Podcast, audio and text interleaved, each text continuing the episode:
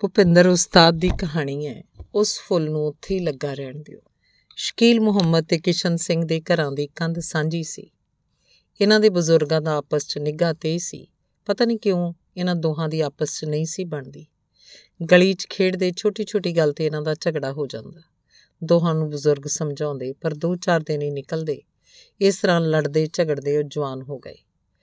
ਇੱਕੋ ਕੁ ਸਮੇਂ 'ਚ ਦੋਹਾਂ ਦੇ ਵਿਆਹ ਹੋ ਗਏ। ਅਗਲੇ ਸਾਲ ਸ਼ਕੀਲ ਦੇ ਘਰ ਬੱਚਾ ਵੀ ਹੋ ਗਿਆ। ਕਿਸ਼ਨ ਸਿੰਘ ਦੀ ਬੀਵੀ ਗੁਰਨਾਮ ਕੌਰ ਤੇ ਸ਼ਕੀਲ ਦੀ ਬੀਵੀ ਨੂਰਾਂ ਆਪਸ 'ਚ ਸਹੇਲੀਆਂ ਬਣ ਗਈਆਂ।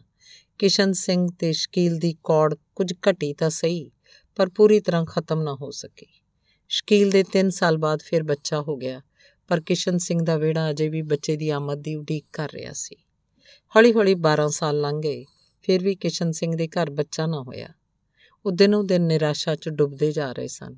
ਸਾਰਾ ਪਰਿਵਾਰ ਇਸ ਗੱਲੋਂ ਨਮੋਸ਼ੀ 'ਚ ਵਿਚਰ ਰਿਹਾ ਸੀ। ਸਾਰੇ ਜਣੇ ਕਿਸ਼ਨੇ ਦਾ ਦੂਜਾ ਵਿਆਹ ਕਰਨ ਬਾਰੇ ਸੋਚਣ ਲੱਗੇ। ਇਸੇ ਦੌਰਾਨ ਪਾਕਿਸਤਾਨ ਬਣਨ ਦਾ ਰੌਲਾ ਪੈਣ ਲੱਗਾ। ਫਿਰ ਹੌਲੀ-ਹੌਲੀ ਇਧਰਲੇ ਮੁਸਲਮਾਨ ਆਪਣਾ ਸਮਾਨ ਸਾਂਭ ਕੇ ਪਾਕਿਸਤਾਨ ਨੂੰ ਤੁਰਨ ਲੱਗੇ। ਜਦੋਂ ਤੱਕ ਅਗਸਤ ਆਇਆ, ਇਧਰਲੇ ਉਧਰਲੇ ਲੋਕਾਂ ਨੂੰ ਆਪਣੇ ਭਰੇ ਭਰਾਏ ਘਰ ਛੱਡ ਕੇ ਖਾਲੀ ਹੱਥ ਤੁਰਨਾ ਪਿਆ। ਕੁਝ ਦਿਨ ਹੀ ਪਹਿਲਾਂ ਸ਼ਕੀਲ ਹੋਰਾਂ ਦੀ ਪਿਛਲੀ ਗਲੀ 'ਚ ਇੱਕ ਮੁਸਲਮਾਨ ਪਰਿਵਾਰ ਉੱਤੇ ਬਾਹਰਲੇ ਲੋਕਾਂ ਨੇ ਹਮਲਾ ਕਰਤਾ ਸੀ। ਬੇਸ਼ੱਕ ਆਂਢੀਆਂ ਗੁਆਂਢੀਆਂ ਨੇ ਬਚ ਬੱਚਾ ਕਰਾਤਾ, ਪਰ ਉਹ ਸਾਰੇ ਮੁਸਲਿਮ ਪਰਿਵਾਰ ਬਹੁਤ ਘਬਰਾ ਗਏ। ਉਹਨਾਂ ਸਾਰਿਆਂ ਨੇ ਹੁਣ ਇੱਥੋਂ ਨਿਕਲ ਜਾਣਾ ਹੀ ਚੰਗਾ ਜਾਣਿਆ।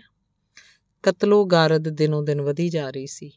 ਉਹਨਾਂ ਨੂੰ ਆਪਣੇ ਜਿਉਂਦੇ ਰਹਿਣ ਦਾ ਡਰ ਪੈਦਾ ਹੋ ਗਿਆ। ਇੱਕ ਰਾਤ ਉਹ ਤਿੰਨੇ ਚਾਰੇ ਪਰਿਵਾਰ ਚੁੱਪ ਚੁਪੀਤੇ ਭਰਿਆ ਘਰ ਛੱਡ ਕੇ ਕਦੋਂ ਨਿਕਲ ਗਏ ਕਿਸੇ ਨੂੰ ਪਤਾ ਵੀ ਨਾ ਲੱਗਾ। ਇੱਕ ਸਵੇਰ ਕਿਸ਼ਨ ਸਿੰਘ ਹੋਰਾਂ ਨੇ ਸ਼ਕੀਲ ਦੇ ਘਰੋਂ ਕਿਸੇ ਬੱਚੇ ਦੀ ਰੋਣ ਦੀ ਆਵਾਜ਼ ਸੁਣੀ। ਹੋਰ ਕੋਈ ਆਵਾਜ਼ ਨਹੀਂ ਸੀ ਆ ਰਹੀ। ਉਹਨਾਂ ਦੇਖਿਆ ਘਰ ਦਾ ਬਾਹਰਲਾ ਦਰਵਾਜ਼ਾ ਅੱਧ ਖੁੱਲਾ ਸੀ। ਕਿਸ਼ਨ ਸਿੰਘ ਨੇ ਆਪਣੇ ਭਰਾ ਤੇ ਗਲੀ ਦੇ ਬੰਦਿਆਂ ਨੂੰ ਇਹ ਗੱਲ ਦੱਸੀ ਤਾਂ ਸਾਰੇ ਜਣੇ ਇਕੱਠੇ ਹੋ ਕੇ ਸ਼ਕੀਲ ਦੇ ਘਰ ਅੰਦਰ ਗਏ। ਉਹਨਾਂ ਦੇਖਿਆ ਫਰਸ਼ ਤੇ ਵਿਛੀ ਇੱਕ ਦਰੀ ਤੇ ਸੋਹਣੇ ਨੈਣ ਨਕਸ਼ਾਂ ਵਾਲਾ ਗੋਰੇ ਰੰਗ ਦਾ ਇੱਕ ਬੱਚਾ ਬੈਠਾ ਰੋ ਰਿਹਾ ਸੀ। ਹੋਰ ਕੋਈ ਜੀ ਅੰਦਰ ਨਹੀਂ ਸੀ, ਸਾਰਿਆਂ ਨੂੰ ਹੈਰਾਨੀ ਹੋਈ। ਸ਼ਕੀਲ ਹੋਰਾਂ ਨੂੰ ਇੱਥੋਂ ਗਿਆ ਤਾਂ 2 ਦਿਨ ਹੋ ਗਏ ਨੇ। ਉਹਨਾਂ ਦੇ ਪਰਿਵਾਰ 'ਚ ਤਾਂ ਇਸ ਉਮਰ ਦਾ ਕੋਈ ਬੱਚਾ ਨਹੀਂ ਸੀ। ਇਹ ਬੱਚਾ ਕਿਹਦਾ ਹੋਇਆ? ਕੌਣ ਇਹਨੂੰ ਛੱਡ ਗਿਆ ਇੱਥੇ? ਕਿਸ਼ਨ ਸਿੰਘ ਨੇ ਆਲਾ ਦੁਆਲਾ ਵੇਖ ਕੇ ਸਵਾਲ ਕੀਤਾ। ਸਾਰੇ ਜਣੇ ਖੜੇ ਬੱਚੇ ਵੱਲ ਵੇਖ ਰਹੇ ਸੀ। ਜਿਵੇਂ ਉਹਦੇ ਨੈਣ ਨਕਸ਼ਾਂ ਤੋਂ ਉਹਦੇ ਮਾਂ-ਬਾਪ ਦਾ ਨਾਮ ਪਤਾ ਲੱਭ ਰਹੇ ਹੋਣ। ਬੱਚਾ 2-2.5 ਸਾਲ ਦਾ ਸੀ, ਉਹਦੇ ਗਲ ਲੰਬੀ ਜੀ ਕਮੀਜ਼ ਪਾਈ ਸੀ ਬਿਲਕੁਲ ਉਹਦੀ ਨਹੀਂ ਸੀ। ਕਿਸ਼ਨ ਸਿੰਘ ਨੇ ਗਾਂ ਹੋ ਕੇ ਬੱਚੇ ਨੂੰ ਚੁੱਕ ਲਿਆ। ਬੱਚਾ ਉਪਰਿਆ ਵਾਂਗ ਉਹਨਾਂ ਵੱਲ ਦੇਖਦਾ ਹਟਕੋਰੇ ਲੈਣ ਲੱਗਾ। ਕਿਸ਼ਨ ਸਿੰਘ ਨੇ ਉਹਨੂੰ ਆਪਣੇ ਨਾਲ ਲਾ ਲਿਆ, ਉਹਦੀ ਪਿੱਠ ਤੇ ਹੱਥ ਫੇਰਨ ਲੱਗਾ। ਬੱਚਾ ਚੁੱਪ ਕਰ ਗਿਆ। ਕਿਸ਼ਨ ਸਿੰਘ ਨੇ ਦੇਖਿਆ ਬੱਚੇ ਦੇ ਗਲ ਪਈ, ਕਮੀਜ਼ ਦੀ ਜੇਬ 'ਚ ਇੱਕ ਕਾਗਜ਼ ਦਾ ਟੁਕੜਾ ਸੀ। ਉਹਨੇ ਕੱਢ ਕੇ ਪੜਿਆ ਉਸ ਤੇ ਉਰਦੂ ਅੱਖਰਾਂ 'ਚ ਪੰਜਾਬੀ ਦੀਆਂ ਦੋ ਲਾਈਨਾਂ ਲਿਖੀਆਂ ਸੀ। ਇਸ ਬੱਚੇ ਦੀ ਮਾਂ ਮਰ ਚੁੱਕੀ ਹੈ ਮੈਥੋਂ ਪਾਲਿਆ ਨਹੀਂ ਜਾਣਾ, ਤੁਸੀਂ ਇਹਨੂੰ ਪਾਲ ਲੈਣਾ। ਜੇ ਮੈਂ ਜਿਉਂਦਾ ਰਿਹਾ ਤਾਂ ਕਦੀ ਆ ਕੇ ਇਹਨੂੰ ਦੇਖ ਜਾਵਾਂਗਾ। ਤੁਹਾਡੀ ਮਿਹਰਬਾਨੀ। ਸਾਰੇ ਬੰਦੇ ਇਹ ਇਬਾਰਤ ਜਾਣ ਕੇ ਹੈਰਾਨ ਹੋਏ। ਉਸ ਬੰਦੇ ਨੇ ਆਪਣਾ ਨਾਮ ਪਤਾ ਕੁਝ ਨਹੀਂ ਸੀ ਲਿਖਿਆ। ਸਾਰਿਆਂ ਅੰਦਾਜ਼ਾ ਲਾਇਆ ਕਿ ਬੱਚਾ ਕਿਸੇ ਮੁਸਲਮਾਨ ਦਾ ਹੈ, ਪਰ ਉਹਦੀ ਸੁਨਨਤ ਨਹੀਂ ਹੋਈ ਸੀ। ਸੁਨਨਤ ਹੋਈ ਹੁੰਦੀ ਤਾਂ ਯਕੀਨਨ ਉਹ ਮੁਸਲਮਾਨ ਹੀ ਹੁੰਦਾ। ਵੈਸੇ ਸੁਨਨਤ ਕਰਨ ਦਾ ਪੱਕਾ ਸਮਾਂ ਨਹੀਂ ਹੈ, ਪਰ ਸੁਨਨਤ ਜਿੰਨੀ ਛੋਟੀ ਉਮਰ 'ਚ ਹੋ ਜਾਏ ਚੰਗਾ ਹੈ। ਬੱਚੇ ਨੂੰ ਤਕਲੀਫ ਘੱਟ ਮਹਿਸੂਸ ਹੁੰਦੀ ਹੈ। ਸਾਰਿਆਂ ਨੇ ਆਪਸ 'ਚ ਸਲਾਹ ਕੀਤੀ ਤੇ ਕਿਸ਼ਨ ਸਿੰਘ ਨੂੰ ਉਹ ਬੱਚਾ ਰੱਖ ਲੈਣ ਲਈ ਕਿਹਾ। ਇਹ ਬੱਚਾ ਤੁਸੀਂ ਪਾਲ ਲਓ। ਰੱਬ ਨੇ ਇਹਨੂੰ ਤੁਹਾਡੇ ਲਈ ਹੀ ਕੱਲਿਆ ਹੈ। ਠੀਕ ਹੈ ਜੇ ਤੁਸੀਂ ਸਾਰੇ ਕਹਿੰਦੇ ਹੋ ਤਾਂ ਮੈਂ ਆਪਣੀ ਘਰ ਵਾਲੀ ਨਾਲ ਸਲਾਹ ਕਰ ਲੈਣਾ ਸਾਰੇ ਜਣੇ ਉਸ ਬੱਚੇ ਨੂੰ ਲੈ ਕੇ ਕਿਸ਼ਨ ਸਿੰਘ ਦੇ ਘਰ ਆ ਗਏ। ਕਿਸ਼ਨ ਸਿੰਘ ਨੇ ਗੁਰਨਾਮ ਕੌਰ ਨਾਲ ਗੱਲ ਕੀਤੀ ਤੇ ਸਾਰਿਆਂ ਦਾ ਇਰਾਦਾ ਵੀ ਦੱਸਿਆ। ਕੋਈ ਸਾਲ ਕੁ ਪਹਿਲਾਂ ਦੀ ਗੱਲ ਹੈ, ਕਿਸ਼ਨ ਸਿੰਘ ਤੇ ਗੁਰਨਾਮ ਕੌਰ ਕਿਸੇ ਮਹਾਤਮਾ ਕੋਲ ਆਪਣੇ ਬੱਚੇ ਬਾਰੇ ਪੁੱਛਣ ਗਏ ਸੀ। ਉਹਨੇ ਕਿਹਾ ਸੀ, ਤੁਸੀਂ ਕੋਈ ਬੱਚਾ ਗੋਦ ਲੈ ਲਓ, ਫਿਰ ਸ਼ਾਇਦ ਪਰਮਾਤਮਾ ਤੁਹਾਨੂੰ ਆਪਣਾ ਬੱਚਾ ਵੀ ਦੇ ਦੇਵੇ। ਇਸ ਗੱਲ ਨੂੰ ਯਾਦ ਕਰਦਿਆਂ ਗੁਰਨਾਮ ਕੌਰ ਨੇ ਬੱਚਾ ਰੱਖਣ ਲਈ ਹਾਂ ਕਰ ਦਿੱਤੀ। ਬੱਚੇ ਨੂੰ ਉਹਦੀ ਝੋਲੀ ਪਾ ਕੇ ਸਾਰੇ ਜਣੇ ਆਪੋ ਆਪਣੇ ਘਰਾਂ ਨੂੰ ਚਲੇ ਗਏ। ਸਵੇਰ ਦੇ ਰੋਟੀ ਪਾਣੀ ਤੋਂ ਵਿਹਲੇ ਹੋ ਕੇ ਗੁਰਨਾਮ ਕੌਰ ਨੇ ਬੱਚੇ ਨੂੰ ਨਲਾਉਣ ਲੱਗਿਆ, ਜਦੋਂ ਉਹਦੀ ਕਮੀਜ਼ ਉਤਾਰੀ ਬੱਚੇ ਦੀ ਬਾਹ ਤੇ ਸ਼ੇਰਾ ਨਾਮ ਉਕਰਿਆ ਦੇਖਿਆ। ਮੀਆਂ ਬੀਵੀ ਨੇ ਉਹਦਾ ਨਾਮ ਸ਼ੇਰ ਸਿੰਘ ਹੀ ਰੱਖਤਾ। ਸ਼ੇਰਾ ਜਾਂ ਸ਼ੇਰ ਸਿੰਘ ਕਹਿ ਕੇ ਸੱਦਣ ਲੱਗ ਪਏ। ਇਹੋ ਨਾਮ ਉਹਨਾਂ ਨੇ ਕਮੇਟੀ 'ਚ ਵੀ ਲਿਖਾਤਾ। ਦੋਵੇਂ ਜੀ ਸ਼ੇਰੇ ਨੂੰ ਬਹੁਤ ਪਿਆਰ ਕਰਦੇ, ਖਿਆਲ ਵੀ ਬਹੁਤ ਰੱਖਦੇ ਸੀ, ਤਾਂ ਕਿ ਸ਼ੇਰੇ ਨੂੰ ਇਹ ਮਹਿਸੂਸ ਨਾ ਹੋਵੇ ਕਿ ਉਹ ਕਿਸ਼ਨ ਸਿੰਘ ਹੋਰਾਂ ਦਾ ਸਕਾ ਬੇਟਾ ਨਹੀਂ ਹੈ। ਸ਼ੇਰੇ ਨੂੰ ਸਾਲ ਤੋਂ ਉੱਪਰ ਹੋ ਗਿਆ ਕਿਸ਼ਨ ਸਿੰਘ ਹੋਰਾਂ ਕੋਲ ਰਹਿੰਦਿਆਂ ਇੱਕ ਦਿਨ ਗੁਰਨਾਮ ਕੌਰ ਨੇ ਕਿਸ਼ਨ ਸਿੰਘ ਨੂੰ ਖੁਸ਼ਖਬਰੀ ਦਿੱਤੀ ਕਿ ਉਹ ਮਾਂ ਬਣਨ ਵਾਲੀ ਹੈ। ਕਿਸ਼ਨ ਸਿੰਘ ਨੂੰ ਇਹ ਸੁਣ ਕੇ ਬਹੁਤ ਖੁਸ਼ੀ ਹੋਈ। ਸ਼ੇਰਾ ਆਪਣੇ ਲਈ ਬਹੁਤ ਭਾਗਾ ਵਾਲਾ ਹੈ। ਆਪ ਮੁਹਾਰੇ ਕਿਸ਼ਨ ਸਿੰਘ ਦੇ ਮੂੰਹੋਂ ਨਿਕਲਿਆ। ਸਮਾਂ ਪੂਰਾ ਹੋਣ ਤੇ ਗੁਰਨਾਮ ਕੌਰ ਨੇ ਬੱਚੇ ਨੂੰ ਜਨਮ ਦਿੱਤਾ, ਜਿਹਦਾ ਨਾਮ ਉਹਨਾਂ ਨੇ ਹਰਦੀਪ ਸਿੰਘ ਰੱਖਿਆ। ਇਸ ਬੱਚੇ ਦੇ ਆਉਣ ਨਾਲ ਗੁਰਨਾਮ ਕੌਰ ਤੇ ਕਿਸ਼ਨ ਸਿੰਘ ਸ਼ੇਰੇ ਨੂੰ ਹੋਰ ਵੀ ਪਿਆਰ ਕਰਨ ਲੱਗ ਪਏ।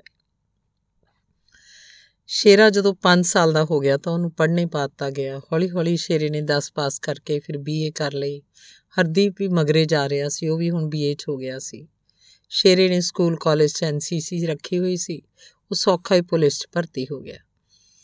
ਉਹਦੀ ਮਿਹਨਤ ਤੇ ਲਗਨ ਨੇ ਉਹਨੂੰ ਜਲਦੀ ਸਬ ਇੰਸਪੈਕਟਰ ਦੀ ਵਰਦੀ ਲੈ ਦਿੱਤੀ।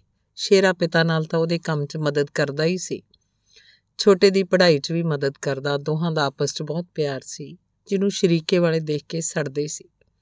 ਉਹ ਹਰਦੀਪ ਨੂੰ ਕਈ ਵਾਰ ਇਹ ਗੱਲ ਕਹਿ ਚੁੱਕੇ ਸੀ ਕਿ ਸ਼ੇਰਾ ਤਾਂ ਮੁਸਲਮਾਨ ਦੀ ਔਲਾਦ ਹੈ। ਉਹਨੇ ਅੱਧ ਦਾ ਮਾਲਕ ਹੋ ਜਾਣਾ ਹੈ। ਉਹਨੂੰ ਘਰੋਂ ਕੱਢ। ਇਹਨਾਂ ਲੋਕਾਂ ਨੂੰ ਕਿਸੇ ਨਾਲ ਕੋਈ ਹਮਦਰਦੀ ਨਹੀਂ ਸੀ। ਇਹਨਾਂ ਲੋਕਾਂ ਤੋਂ ਸ਼ੇਰੇ ਦੇ ਘਰ ਦੀ ਸ਼ਾਂਤੀ ਬਰਦਾਸ਼ਤ ਨਹੀਂ ਸੀ ਹੁੰਦੀ। ਪਰ ਹਰਦੀਪ ਕਿਸੇ ਦੀ ਨਾ ਸੁਣਦਾ। ਸਗੋਣਾ ਨੂੰ ਠੋਕ ਕੇ ਜਵਾਬ ਦੇ ਦਿੰਦਾ, ਮੈਨੂੰ ਸਭ ਪਤਾ ਹੈ। ਇਹ ਸਾਡੇ ਘਰ ਦਾ ਮਾਮਲਾ ਹੈ। ਤੁਹਾਨੂੰ ਚਿੰਤਾ ਕਰਨ ਦੀ ਲੋੜ ਨਹੀਂ। ਹਰਦੀਪ ਦਾ ਜਵਾਬ ਸੁਣ ਕੇ ਉਹ ਸਾਰੇ ਆਪਣਾ ਜਿਹਾ ਮੂੰਹ ਲੈ ਕੇ ਤੁਰ ਪੈਂਦੇ। ਫਿਰ ਹੌਲੀ-ਹੌਲੀ ਸਾਰੇ ਗੱਲ ਕਹਿਣੋਂ ਹਟ ਗਏ। ਇੱਕ ਵਾਰ ਇੱਕ ਪਾਕਿਸਤਾਨੀ ਨਾਗਰਿਕ ਹੱਦ ਪਾਰ ਕਰਕੇ ਭਾਰਤੀ ਇਲਾਕੇ 'ਚ ਘੁੰਮਦਾ ਫੜਿਆ ਗਿਆ। ਉਹਨੂੰ ਹਵਾਲਾ 'ਚ ਬੰਦ ਕਰ ਦਿੱਤਾ। ਉਹਨੂੰ ਪੁੱਛ ਪੜਤਾਲ ਕਰਨ ਦੀ ਡਿਊਟੀ ਸ਼ੇਰ ਸਿੰਘ ਦੀ ਲੱਗ ਗਈ। ਜਦੋਂ ਸ਼ੇਰਾ ਉੱਥੇ ਪਹੁੰਚਿਆ ਤਾਂ ਉਸ ਹਵਾਲਾਤੀ ਦੀ ਨਜ਼ਰ ਸ਼ੇਰੇ ਦੀ ਬਾਹ ਤੇ, ਉਰਦੂ 'ਚ ਲਿਖੇ ਸ਼ੇਰਾ ਤੇ ਪਈ ਤਾਂ ਪੁੱਛ ਬੈਠਾ, ਜਨਾਬ, ਤੁਸੀਂ ਬਾਹ ਤੇ ਅੱਧਾ ਨਾਮ ਕਿਉਂ ਲਿਖਾਇਆ? ਉਹ ਵੀ ਉਰਦੂ 'ਚ। ਅੱਬਾ ਨੇ ਲਿਖਾ ਦਿੱਤਾ ਹੋਣਾ ਹਾਂ। ਅੱਬਾ ਨੇ ਲਿਖਾਇਆ ਸੀ। ਤੇਰਾ ਨਾਮ ਕੀ ਹੈ? ਸ਼ੇਰ ਸਿੰਘ ਨੇ ਉਹਦੀ ਗੱਲ ਨਾ ਗੋਲਦਿਆਂ ਆਪਣੀ ਪੜਤਾਲ ਲਈ ਪੁੱਛਿਆ ਜੀ, ਮੇਰਾ ਨਾਮ ਗੁਲਾਮ ਮੁਹੰਮਦ ਹੈ। ਮੈਂ ਸ਼ਰੀਫ ਘਰ ਦਾ ਬੇਟਾ। ਗਲਤੀ ਨਾਲ ਇੱਧਰ ਆ ਗਿਆ। ਜੇ ਤੂੰ ਸ਼ਰੀਫ ਘਰ ਦਾ ਬੇਟਾ ਹੈ, ਫਿਰ ਅੱਧੀ ਰਾਤ ਨੂੰ ਸਰਹੱਦ ਪਾਰ ਕਰਕੇ ਇੱਧਰ ਕੀ ਕਰਨ ਆਇਆ ਸੀ? ਸ਼ੇਰੇ ਨੇ ਸਵਾਲ ਕੀਤਾ। ਜਨਾਬ, ਉਸ ਰਾਤ ਮੇਰੇ ਇੱਕ ਦੋਸਤ ਦਾ ਜਨਮ ਦਿਨ ਮਨਾ ਰਹੇ ਸੀ। ਮੈਂ ਸ਼ਰਾਬ ਨਹੀਂ ਪੀਂਦਾ। ਉਹਨਾਂ ਨੇ ਮੈਨੂੰ ਕੋਕ ਚ ਪਾ ਕੇ ਪਿਆਤੀ। ਮੈਨੂੰ ਇੱਧਰਲੇ ਇਲਾਕੇ ਦੀ ਵੀ ਜਾਣਕਾਰੀ ਨਹੀਂ। ਪਿੰਡ ਬਾਰਡਰ ਦੇ ਨਾਲ ਹੀ ਪੈਂਦਾ ਹੈ। ਬਾਰਡਰ ਦੀ ਕੋਈ ਖਾਸ ਨਿਸ਼ਾਨੀ ਵੀ ਨਹੀਂ। ਮੈਂ ਰਾਤੀ ਜੰਗਲ ਪਾਣੀ ਲਈ ਆਇਆ ਸੀ। ਤੁਹਾਡੇ ਸਿਪਾਹੀਆਂ ਨੇ ਮੈਨੂੰ ਫੜ ਲਿਆ। ਲਿਆ ਕੇ ਅੰਦਰ ਡੱਕਤਾ। ਜਨਾਬ, ਮੇਰਾ ਕਸੂਰ ਕੋਈ ਨਹੀਂ ਸੀ। ਮੈਂ ਬਹੁਤ ਤਰਲੇ ਕੀਤੇ। ਮੇਰੇ ਕੋਲ ਕੋਈ ਇਤਰਾਜ਼ਯੋਗ ਚੀਜ਼ ਵੀ ਨਹੀਂ ਸੀ। ਨਾ ਕੋਈ ਕਾਗਜ਼ ਪੱਤਰ, ਨਾ ਕੋਈ ਅਸਲਾ, ਨਾ ਕੋਈ ਨਸ਼ਾ। ਫਿਰ ਵੀ ਉਹਨਾਂ ਮੈਨੂੰ ਛੱਡਿਆ ਨਹੀਂ। ਗੁਲਾਮ ਮੁਹੰਮਦ ਨੇ ਸਾਰੀ ਗੱਲ ਦੱਸੀ। ਹਾਂ, ਲੱਗਦਾ ਤਾਂ ਇਸੇ ਤਰ੍ਹਾਂ ਵੀ ਤੇਰੇ ਕੋਲ ਕੁਝ ਨਹੀਂ ਸੀ, ਤੂੰ ਰਾਤ ਦੇ ਹਨੇਰੇ 'ਚ ਗਲਤੀ ਨਾਲ ਇੱਧਰ ਆ ਗਿਆ। ਗੱਲੀ ਬਾਤੀ ਤਾਂ ਤੂੰ ਸ਼ਰੀਫ ਘਰ ਦਾ ਹੀ ਲੱਗਦਾ ਹੈ। ਅੱਗੇ ਰੱਬ ਜਾਣੇ, ਤੇ ਜੇ ਮੈਂ ਚਾਹਾਂ ਤਾਂ ਤੁਹਾਡੀ ਪੁਲਿਸ ਵਾਂਗੂ ਕੋਈ ਵੀ ਝੂਠਾ ਕੇਸ ਪਾ ਕੇ ਤੇਰੀ ਜ਼ਿੰਦਗੀ ਖਰਾਬ ਕਰ ਸਕਦਾ। ਹਾਂ, ਸੱਚ ਤੈਨੂੰ ਕਿਵੇਂ ਪਤਾ ਵੀ ਇਹ ਨਾਮ ਅੱਧਾ ਹੈ? ਜਨਾਬ, ਗੱਲ ਇਸ ਤਰ੍ਹਾਂ ਹੈ। ਤੁਸੀਂ ਉਹ ਸਰਦਾਰ ਪੂਰੇ ਨਾਮ ਲਿਖਿਆ ਸ਼ੇਰਾ। ਸਾਡੇ ਬਜ਼ੁਰਗ ਕਈ ਵਾਰ ਪਿਆਰ 'ਚ ਪੰਗੇ ਵਾਲਾ ਕੰਮ ਗਲ ਪਾ ਦਿੰਦੇ ਆ। ਵੈਸੇ ਸਰਦਾਰ ਆਮ ਕਰਕੇ ਨਾਮ ਗੁੰਦਵਾਉਂਦੇ ਨਹੀਂ। ਜੇ ਗੁੰਦਵਾਉਂਦੇ ਵੀ ਹੈ ਤਾਂ ਪੂਰਾ ਨਾਮ ਗੁੰਦਵਾਉਂਦੇ ਆ ਉਹ ਵੀ ਗੁਰਮੁਖੀ ਜਾਂ ਅੰਗਰੇਜ਼ੀ 'ਚ। ਉਰਦੂ 'ਚ ਅੱਧੇ ਨਾਮ ਲਿਖਣੇ ਤਾਂ ਸਾਡੇ ਮੁਸਲਮਾਨਾਂ ਦਾ ਰਿਵਾਜ ਹੈ ਆਹ ਦੇਖੋ, ਨਿੱਕੇ ਹੁੰਦਿਆਂ ਮੇਰੇ ਬਜ਼ੁਰਗਾਂ ਨੇ ਮੇਰੀ ਬਾਹ ਤੇ ਨਿੱਕਾ ਗੁੱਲੀ ਉਕਰਾਤਾ। ਕੋਈ ਵੀ ਇਹਨੂੰ ਦੇਖਦਾ ਤਾਂ ਗੁੱਲੀ ਗੁੱਲੀ ਕਹਿ ਕੇ ਛੇੜਦਾ ਬੜਾ ਗੁੱਸਾ ਆਉਂਦਾ ਕਈਆਂ ਨਾਲ ਝਗੜਾ ਵੀ ਹੁੰਦਾ ਪਰ ਲੋਕ ਹਟਦੇ ਨਹੀਂ। ਗੁਲਾਮ ਮੁਹੰਮਦ ਫੇਰ ਗੱਲ ਦਾ ਲੜ ਫੜਦੇ ਦੱਸਣ ਲੱਗਾ, ਜਨਾਬ ਮੇਰੇ ਇੱਕ ਫੁੱਫਾ ਹਨ। ਉਹ ਦੱਸਦੇ ਹੁੰਦੇ ਨੇ ਕਿ ਉਹਨਾਂ ਦੀ ਪਹਿਲੀ ਫੁੱਫੀ ਤੋਂ ਇੱਕ ਪੁੱਤਰ ਸੀ। ਉਹਦੀ ਬਾਹ ਉੱਤੇ ਉਹਨਾਂ ਨੇ ਇਸੇ ਤਰ੍ਹਾਂ ਸ਼ੇਰਾ ਲਿਖਾਇਆ ਸੀ। ਉਸ ਸ਼ੇਰੇ ਦੀ ਮਾਂ ਮਰ ਗਈ। ਫੂਫੇ ਨੇ ਦੂਜਾ ਨਿਕਾਹ ਕਰ ਲਿਆ, ਪਰ ਉਸ ਫੂਫੀ ਨੂੰ ਉਹ ਸ਼ੇਰਾ ਇੱਕ ਅੱਖ ਨਾ ਪਾਇਆ। ਇੱਥੋਂ ਤੱਕ ਕਿ ਉਹਨੇ ਸ਼ੇਰੇ ਨੂੰ ਮਾਰਨ ਦੀ ਵੀ ਕੋਸ਼ਿਸ਼ ਕੀਤੀ, ਪਰ ਸ਼ੇਰਾ ਬਚ ਗਿਆ। ਮੈਨੂੰ ਤੁਹਾਡੀ ਬਾਹ ਤੇ ਸ਼ੇਰਾ ਲਿਖਿਆ ਦੇਖ ਕੇ ਆਪਣੇ ਭਰਾ ਸ਼ੇਰੇ ਦੀ ਯਾਦ ਆ ਗਈ। ਸ਼ਾਇਦ ਖੁਦਾ ਨੇ ਫੂਫੀ ਨੂੰ ਇਸ ਗੱਲ ਦੀ ਸਜ਼ਾ ਦਿੱਤੀ। ਉਹਦੇ ਕੋਈ ਬੱਚਾ ਨਹੀਂ ਹੋ ਸਕਿਆ। ਉਹਨੇ ਬਹੁਤ ਟੂਣੇ ਟੋਟਕੇ ਵੀ ਕੀਤੇ, ਪਰ ਗੱਲ ਨਹੀਂ ਬਣੀ। ਗੁਲਾਮ ਮੁਹੰਮਦ ਭਾਵਕ ਹੋ ਕੇ ਚੁੱਪ ਕਰ ਗਿਆ। ਗੁਲਾਮ ਮੁਹੰਮਦ ਦੀ ਗੱਲ ਸੁਣ ਕੇ ਸ਼ੇਰਾ ਵੀ ਭਾਵਕ ਹੋ ਕੇ ਸੋਚਾਂ 'ਚ ਪੈ ਗਿਆ। ਸ਼ੇਰਾ ਇਹ ਗੱਲ ਤਾਂ ਚੰਗੀ ਤਰ੍ਹਾਂ ਜਾਣ ਗਿਆ ਸੀ ਵੀ ਉਹ ਕਿਸ਼ਨ ਸਿੰਘ ਹੋਰਾਂ ਦੀ ਆਪਣੀ ਔਲਾਦ ਨਹੀਂ ਹੈ। ਉਹਦੇ ਦਿਲ 'ਚ ਇਹ ਸੀ ਕਿ ਉਹ ਕਿਸ਼ਨ ਸਿੰਘ ਦੇ ਕਿਸੇ ਰਿਸ਼ਤੇਦਾਰ ਦੀ ਔਲਾਦ ਹੋਏਗਾ। ਉਹਦੇ ਮਾਂ-ਬਾਪ ਫਸਾਦਾਂ 'ਚ ਮਾਰੇ ਗਏ ਹੋਣਗੇ। ਕਿਸ਼ਨ ਸਿੰਘ ਹੋਰਾਂ ਨੂੰ ਪਾਲ ਲਿਆ। ਸ਼ਾਮੀ ਜਦੋਂ ਘਰ ਪਹੁੰਚਿਆ, ਉਹਨੇ ਆਪਣੀ ਮਾਤਾ ਕੋਲੋਂ ਨਾਮ ਬਾਰੇ ਪੁੱਛਿਆ। ਬੇਟਾ, ਇਹ ਨਾਮ ਤੇਰੇ ਮਾਤਾ-ਪਿਤਾ ਨੇ ਲਿਖਵਾਇਆ ਹੋਵੇਗਾ ਪਰ ਅੱਜ ਤੈਨੂੰ ਇਸ ਨਾਮ ਦਾ ਖਿਆਲ ਕਿੱਥੋਂ ਆ ਗਿਆ? ਗੁਰਨਾਮ ਕੌਰ ਨੇ ਸ਼ੇਰੇ ਦੇ ਨੇੜੇ ਹੁੰਦਿਆਂ ਪੁੱਛਿਆ। ਕੀ ਗੱਲ ਹੈ ਪੁੱਤਰ? ਅੱਜ ਬਹੁਤ ਉਦਾਸ ਉਦਾਸ ਲੱਗਦਾ ਹੈ। ਮਾਂ ਵੀ ਚਿੰਤਾਤੁਰ ਹੋ ਗਈ। ਮਾਤਾ, ਅੱਜ ਜੇਲ੍ਹ 'ਚ ਇੱਕ ਪਾਕਿਸਤਾਨੀ ਨਾਲ ਮੁਲਾਕਾਤ ਹੋਈ। ਉਹਨੇ ਮੇਰੀ ਬਾਹ ਤੇ ਲਿਖੇ ਇਸ ਨਾਮ ਬਾਰੇ ਗੱਲ ਕੀਤੀ। ਗੱਲ ਬਾਅਦ 'ਚ ਉਹਨੇ ਦੱਸਿਆ ਵੀ ਉਹਦੇ ਫੂਫੇ ਦੇ ਮੁੰਡੇ ਦੀ ਬਾਹ ਉੱਤੇ ਵੀ ਇਸੇ ਤਰ੍ਹਾਂ ਸ਼ੇਰਾ ਲਿਖਿਆ ਸੀ।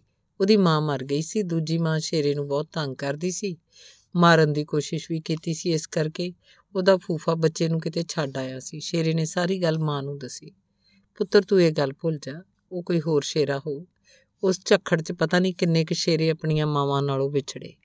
ਤੂੰ ਸਿਰਫ ਤੇ ਸਿਰਫ ਸਾਡਾ ਪੁੱਤਰ ਹੈ, ਇਹ ਗੱਲ ਠੀਕ ਹੈ ਕਿ ਮੈਂ ਤੈਨੂੰ ਜਨਮ ਨਹੀਂ ਦਿੱਤਾ, ਵੈਗਰੂ ਨੇ ਤੇਰੀ ਪਰਵਰਿਸ਼ ਲਈ ਸਾਡਾ ਜਿੰਮਾ ਲਾਇਆ ਸੀ, ਤੇਰੇ ਨਾਲ ਹੀ ਸਾਡੇ ਘਰ 'ਚ ਖੁਸ਼ੀਆਂ ਆਈਆਂ ਸਰਕਾਰੀ ਕਾਗਜ਼ਾਂ 'ਚ ਤੂੰ ਸਾਡਾ ਹੀ ਪੁੱਤ ਹੈ।